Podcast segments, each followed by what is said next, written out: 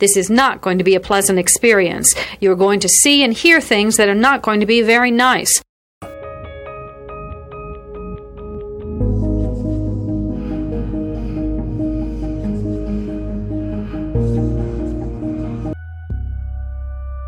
Experts divide serial killing into two general types organized and disorganized.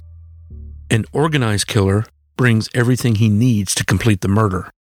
A disorganized killer improvises. Begin.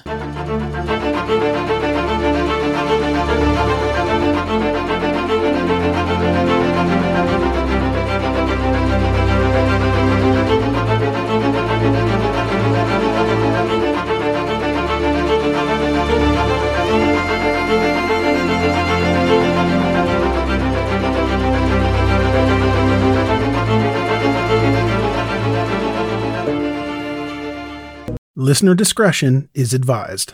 Mom deserves the best, and there's no better place to shop for Mother's Day than Whole Foods Market. They're your destination for unbeatable savings, from premium gifts to show-stopping flowers and irresistible desserts. Start by saving 33% with Prime on all body care and candles. Then get a 15-stem bunch of tulips for just $9.99 each with Prime. Round out Mom's menu with festive rosé, irresistible berry chantilly cake, and more special treats. Come celebrate Mother's Day at Whole Foods Market. In the fall of 2005, a Santa Clara County judge in California made a ruling that would be a catalyst to a series of disturbing and unimaginable things. A Superior Court judge ruled to allow the minor children of Roberta Allen and Mark Mesiti to reside full time with Mark, their father. This ruling was due to a custody hearing and divorce that the couple was going through. The reason Mark was deemed fit for custody, according to Vincent Chiarello, the California Supreme Court judge who made the ruling, was because he could provide a more stable home environment for the children than their mother could. Their mother, Roberta, was homeless and lived in a shelter for a period of time. What the judge failed to see was the reasons for Roberta's dire strait was a direct result of the treatment and abuse that she suffered at the hands of Mark, her ex. According to Roberta, she was depressed only after suffering years of persecution by Mark, and she feared for her life and the lives of her children. She fled, not ran, the state and even made her way to Canada to escape his abuse. Despite her relationship with her daughter was straining, she still wanted to be the primary caregiver and make sure that both of them were safe and protected. The shelters that she lived in were battered women's shelters.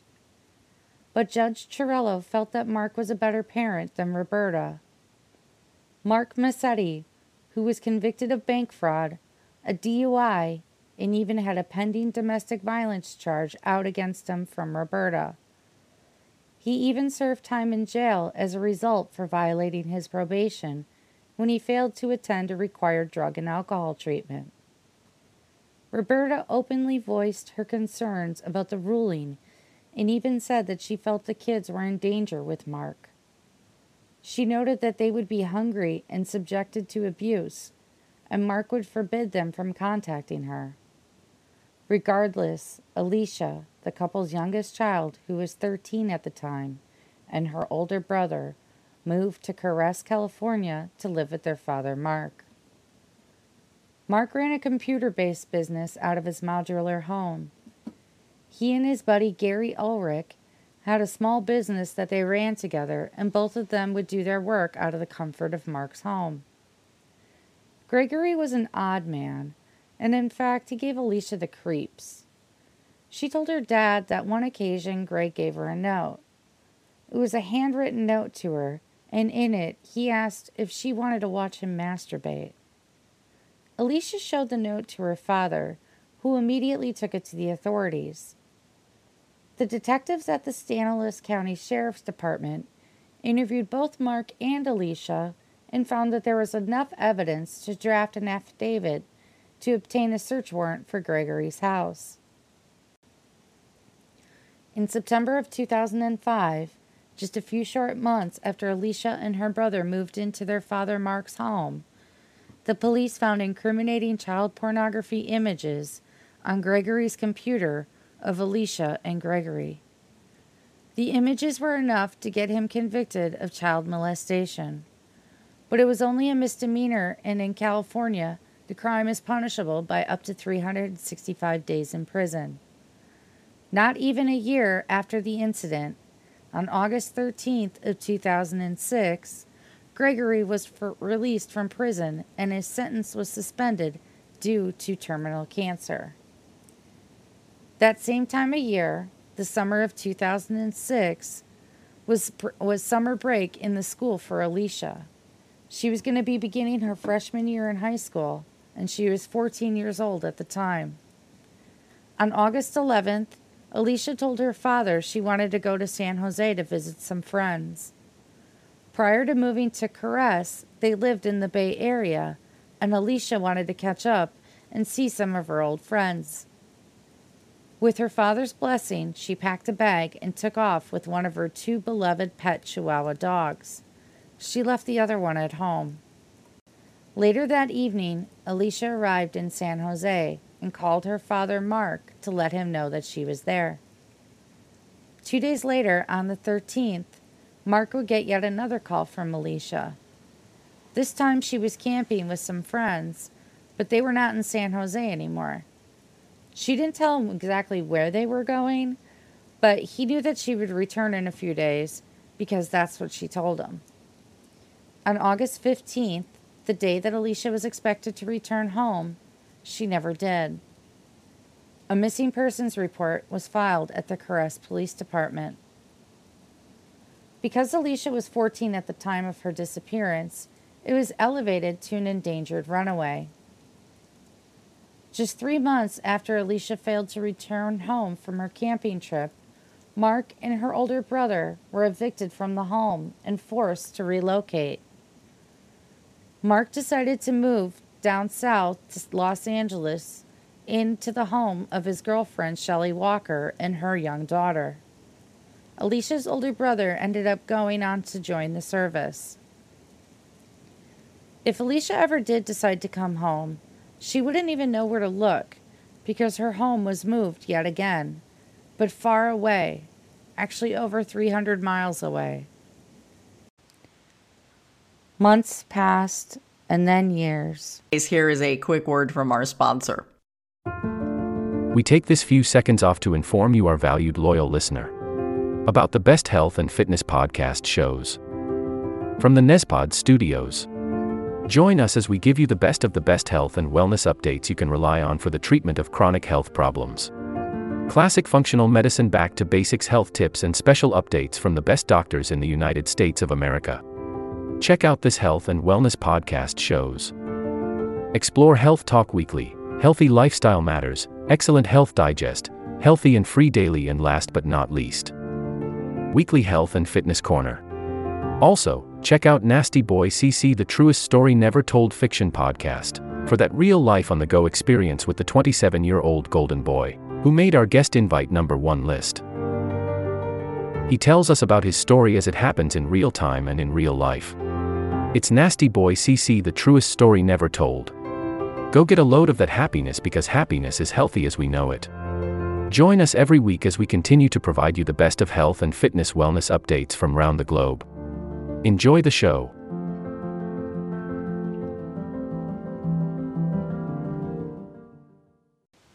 And eventually, Alysia's case would go cold. Roberta Allen, Alysia's mother, never gave up on the quest for bringing her home.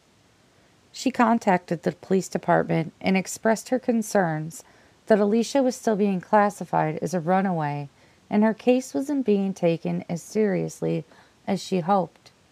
She wondered why this wasn't being investigated as a homicide. Detect- detectives explained to her that there was no evidence supporting any foul play, and that is why they were unable to rush to judgment about anything.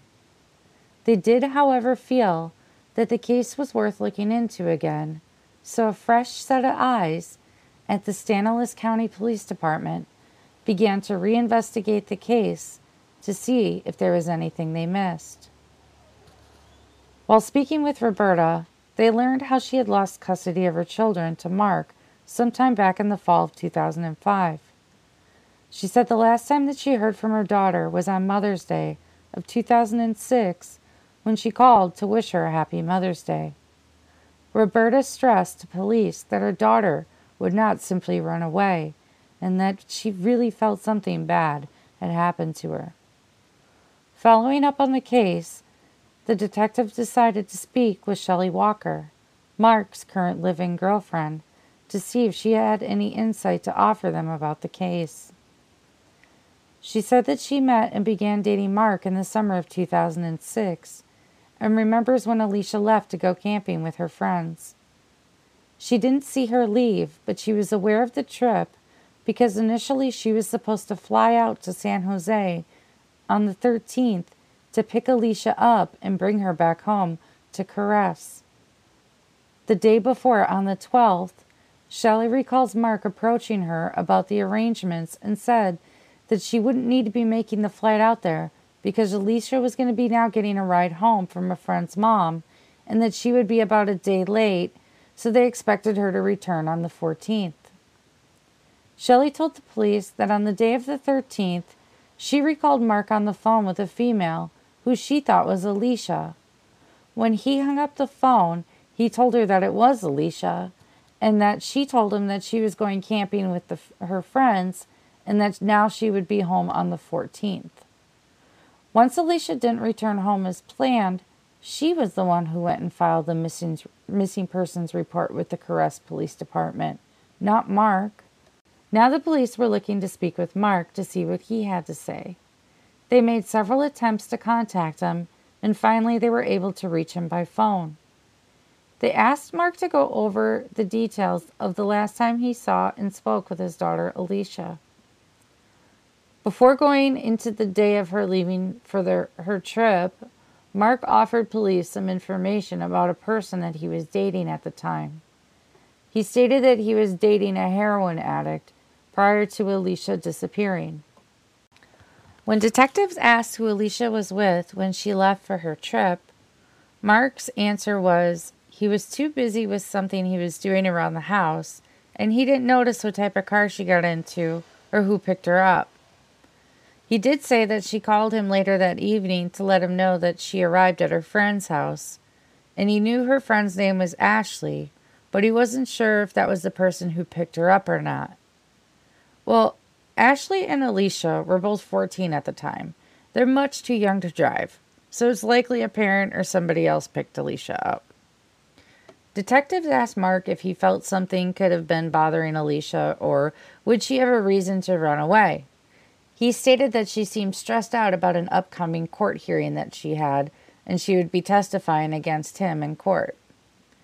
He also said that he didn't feel that she ran away because she didn't take much with her and she had two dogs that were her whole world and she left one of them behind.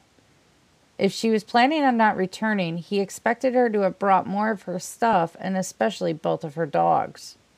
While detectives were reviewing the files, they came across three other family members who also gave statements to police when Alysia first went missing. The family members stated that they were away for a trip to Poland at the time of her disappearance, and when they returned, Mark told them that Alysia became a heroin addict and had overdosed the night before she was supposed to have left for her trip. He told them that he had an active warrant out for his arrest at the time, so he didn't want to get in trouble, so he didn't call the police or the paramedics. And like some scene out of Pulp Fiction, he, he called a good friend over who thankfully was able to revive Alysia, and she miraculously left for her trip the following day. They also told, told detectives that Alysia was supposed to testify against Mark in an upcoming domestic abuse trial that Roberta, her mother, had against him. Interested in knowing more, they followed up on Mark's record and found that Alysia was indeed supposed to testify against him but because she was a no show to the trial, the charges against him were reduced significantly and he avoided serving any jail time. They suspect he would have likely served time because he was already convicted and this was not his first charge of abuse against Roberta. Knowing that this may have been a second offense, they would make the charges and the consequences more severe. But that never happened because the star witness to Roberta went missing.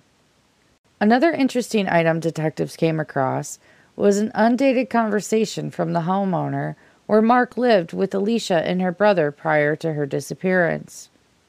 The property owner stated that a short time after Mark moved out, she discovered a large hole in the backyard that was covered with dirt and grass. On March 25, 2009, Ceres Police Department were able to collect enough circumstantial evidence to convince the judge to allow them to search the property where Mark and Alysia once resided. It was there in the backyard that the decaying remains of Alysia were found. Not only was she buried in the backyard, but her body was covered in a heavy black plastic wrap and covered in duct tape. Due to the decomposition, the remains had to be positively identified by dental records. But in the meantime, investigators wanted to set up surveillance on Mark. They contacted his sister, who confirmed that Mark moved to Los Angeles shortly after Alysia's disappearance and was living with his girlfriend and her young daughter. She also told him that when she asked Mark in the beginning of the disappearance what happened, he informed her to stay out of it and not to talk to the police because he was launching his own investigation. He said, quote, Let me make one thing clear to you. Alysia did not run away. End quote. The FBI was brought in and they were able to find Mark at the apartment complex in Los Angeles. They confirmed with the mailman that it was indeed the home for Mark because he often delivered packages to him. Confirming it was Mark's residence they had, and having found a dead body on property he once lived in, they decided to execute yet another search warrant for the apartment in Los Angeles. When detectives opened the door, they knew immediately from the smell and burning sensation on their skin that they had stumbled into a functioning methamphetamine lab. Immediately, they evacuated the apartment for their own safety but not before detaining Mark and bringing him down to the station for questioning. Mark was in a state of aggressive and manic behavior, and they gathered it was the result of him getting high off his own supply. His hands and forearms were covered in burns, and he was in and out of consciousness. Officers recovered numerous beakers and hoses, heating flasks, gallons of solvents and chemicals, along with several baggies of a white substance that was later tested positive for meth. They were able to charge Mark with manufacturing a controlled substance and child abuse because they knew that at least one minor child was in the home with him, the daughter of Shelley Walker. Mark would eventually be charged and convicted of running an illegal meth lab, and the judge sentenced him to five years in a California state prison. And as most assholes will do, he filed an appeal. In that, he argued that his rights were violated when the police executed a search warrant on his former residence, where they ultimately discovered Alysia's remains. But that's besides the point. He said his rights were violated because his def- in his defense, he argued that too. Here is a quick word from our sponsor. We take this few seconds off to inform you, our valued loyal listener about the best health and fitness podcast shows. From the Nezpod studios. Join us as we give you the best of the best health and wellness updates you can rely on for the treatment of chronic health problems. Classic functional medicine back to basics health tips and special updates from the best doctors in the United States of America. Check out this health and wellness podcast shows. Explore Health Talk Weekly, Healthy Lifestyle Matters, Excellent Health Digest, Healthy and Free Daily, and last but not least, Weekly Health and Fitness Corner. Also, check out Nasty Boy CC, the truest story never told fiction podcast, for that real life on the go experience with the 27 year old Golden Boy, who made our guest invite number one list. He tells us about his story as it happens in real time and in real life. It's Nasty Boy CC, the truest story never told. Go get a load of that happiness because happiness is healthy as we know it. Join us every week as we continue to provide you the best of health and fitness wellness updates from around the globe. Enjoy the show.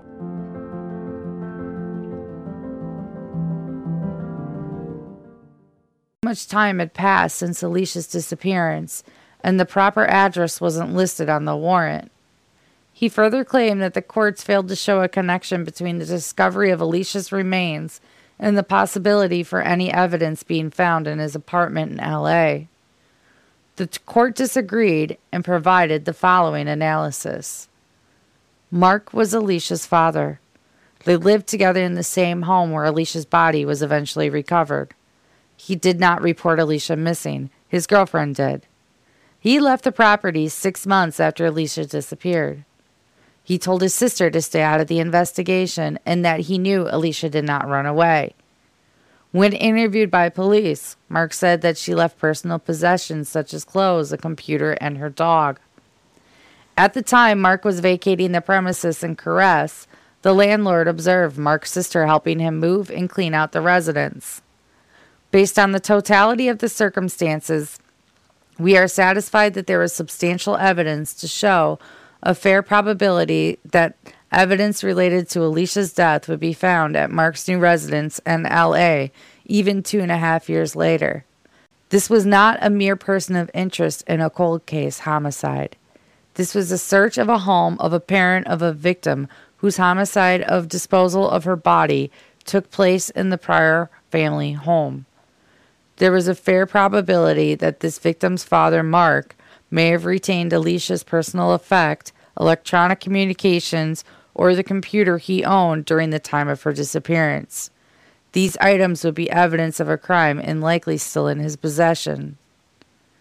Mark's claims of stale facts in the affidavit does not persuade us to find otherwise. Meanwhile, the cause of death for Alysia came back. It was due to a drug overdose.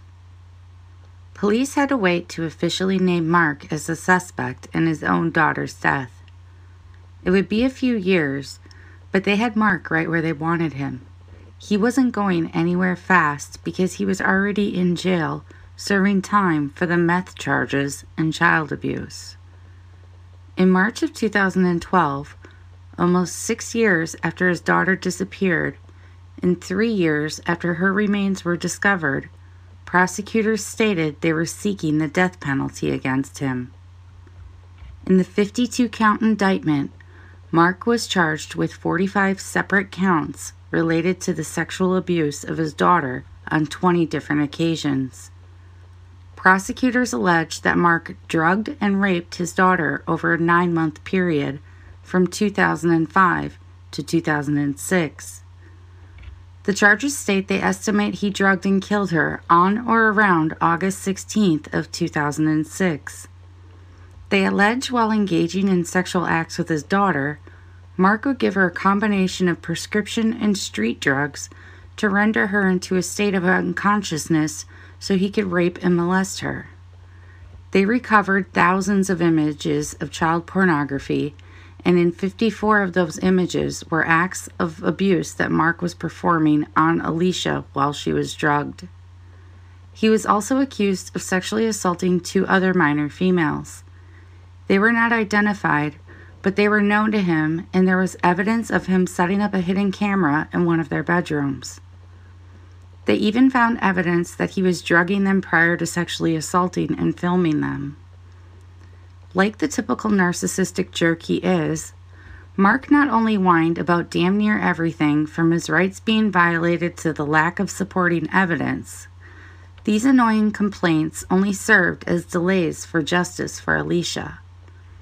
The original defense attorney that was representing Mark for over two years in his murder trial asked to be removed from the trial. In yet another proceeding, the judge asked the lawyer why he wished to be removed, and the response was he was given some correspondence from Mark and they had a complete breakdown in communication.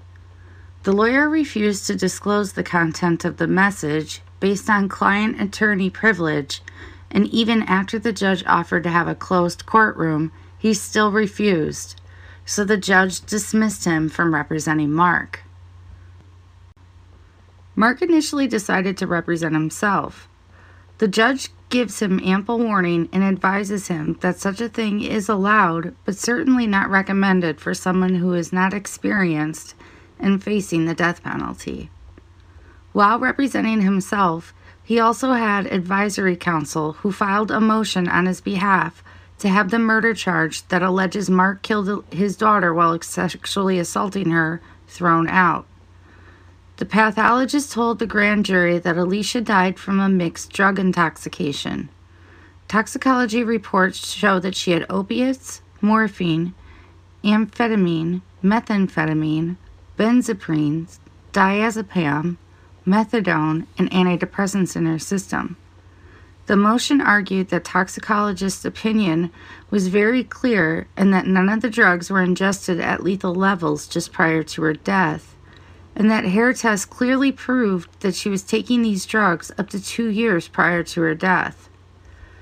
The motion literally says this quote, just because the defendant chose to molest Alysia on several occasions while she was rendered non combative by the ingestion of prescription drugs, we cannot ignore the fact that Alysia was ingesting these same drugs for at least 12 months when the defendant had no access to her.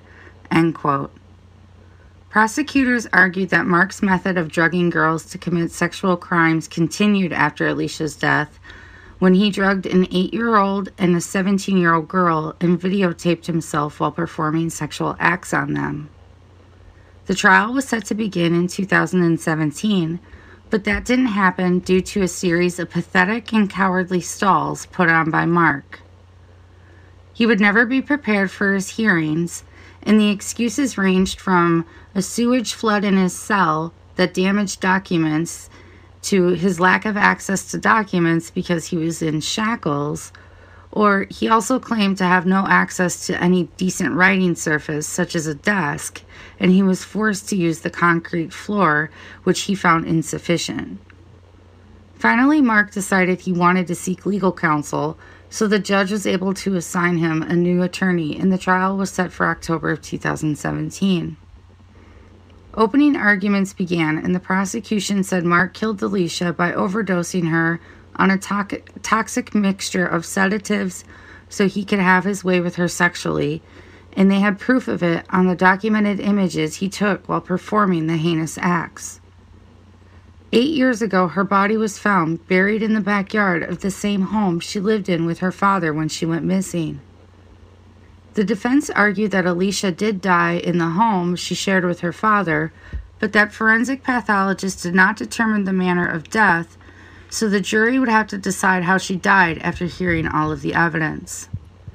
They further claimed that Alysia kept a diary, and she said herself that if she ever died, it would be from suicide. Although they acknowledged her death was a tragic one, they state it would not require a guilty verdict. They also reminded the jury that there was insufficient material to do a proper DNA test recovered from under Alysia's fingernails, and the coroner was unable to find any fingerprints or such evidence on her body. The trial was expected to last months. Suddenly and rather unexpectedly, Mark changed his plea to guilty. Just six weeks after the jury was selected in his capital murder trial. His decision to plead would spare the family from having to witness the graphic and disturbing images that were being shown to the jury in court. It also spared him from the death penalty.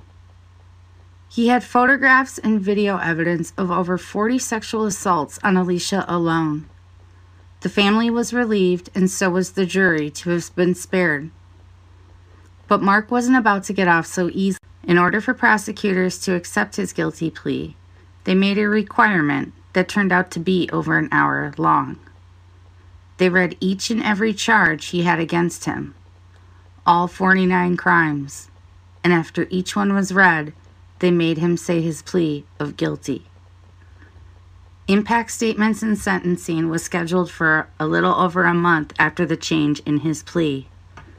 And like the disgusting animal he is, he attempted to appeal his guilty plea. When Alysia's family asked for a comment, they simply said, quote, he uses the courts to torture us, end quote.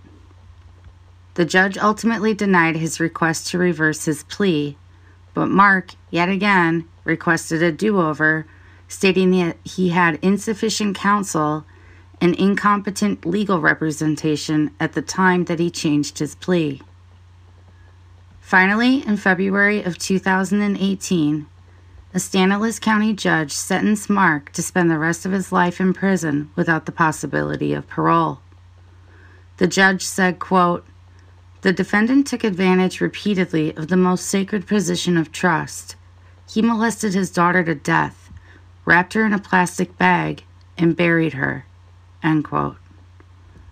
A victim impact statement was read, and another was played from an audio recorder. Both were victims of Mark's after Alysia's death. One said, quote, I just hate him. He deserves to die. He really does. End quote. This will conclude the episode. Thank you so much for listening. This will conclude the episode. Thanks for tuning in. If you like what you hear, please leave a comment and subscribe. Thank you.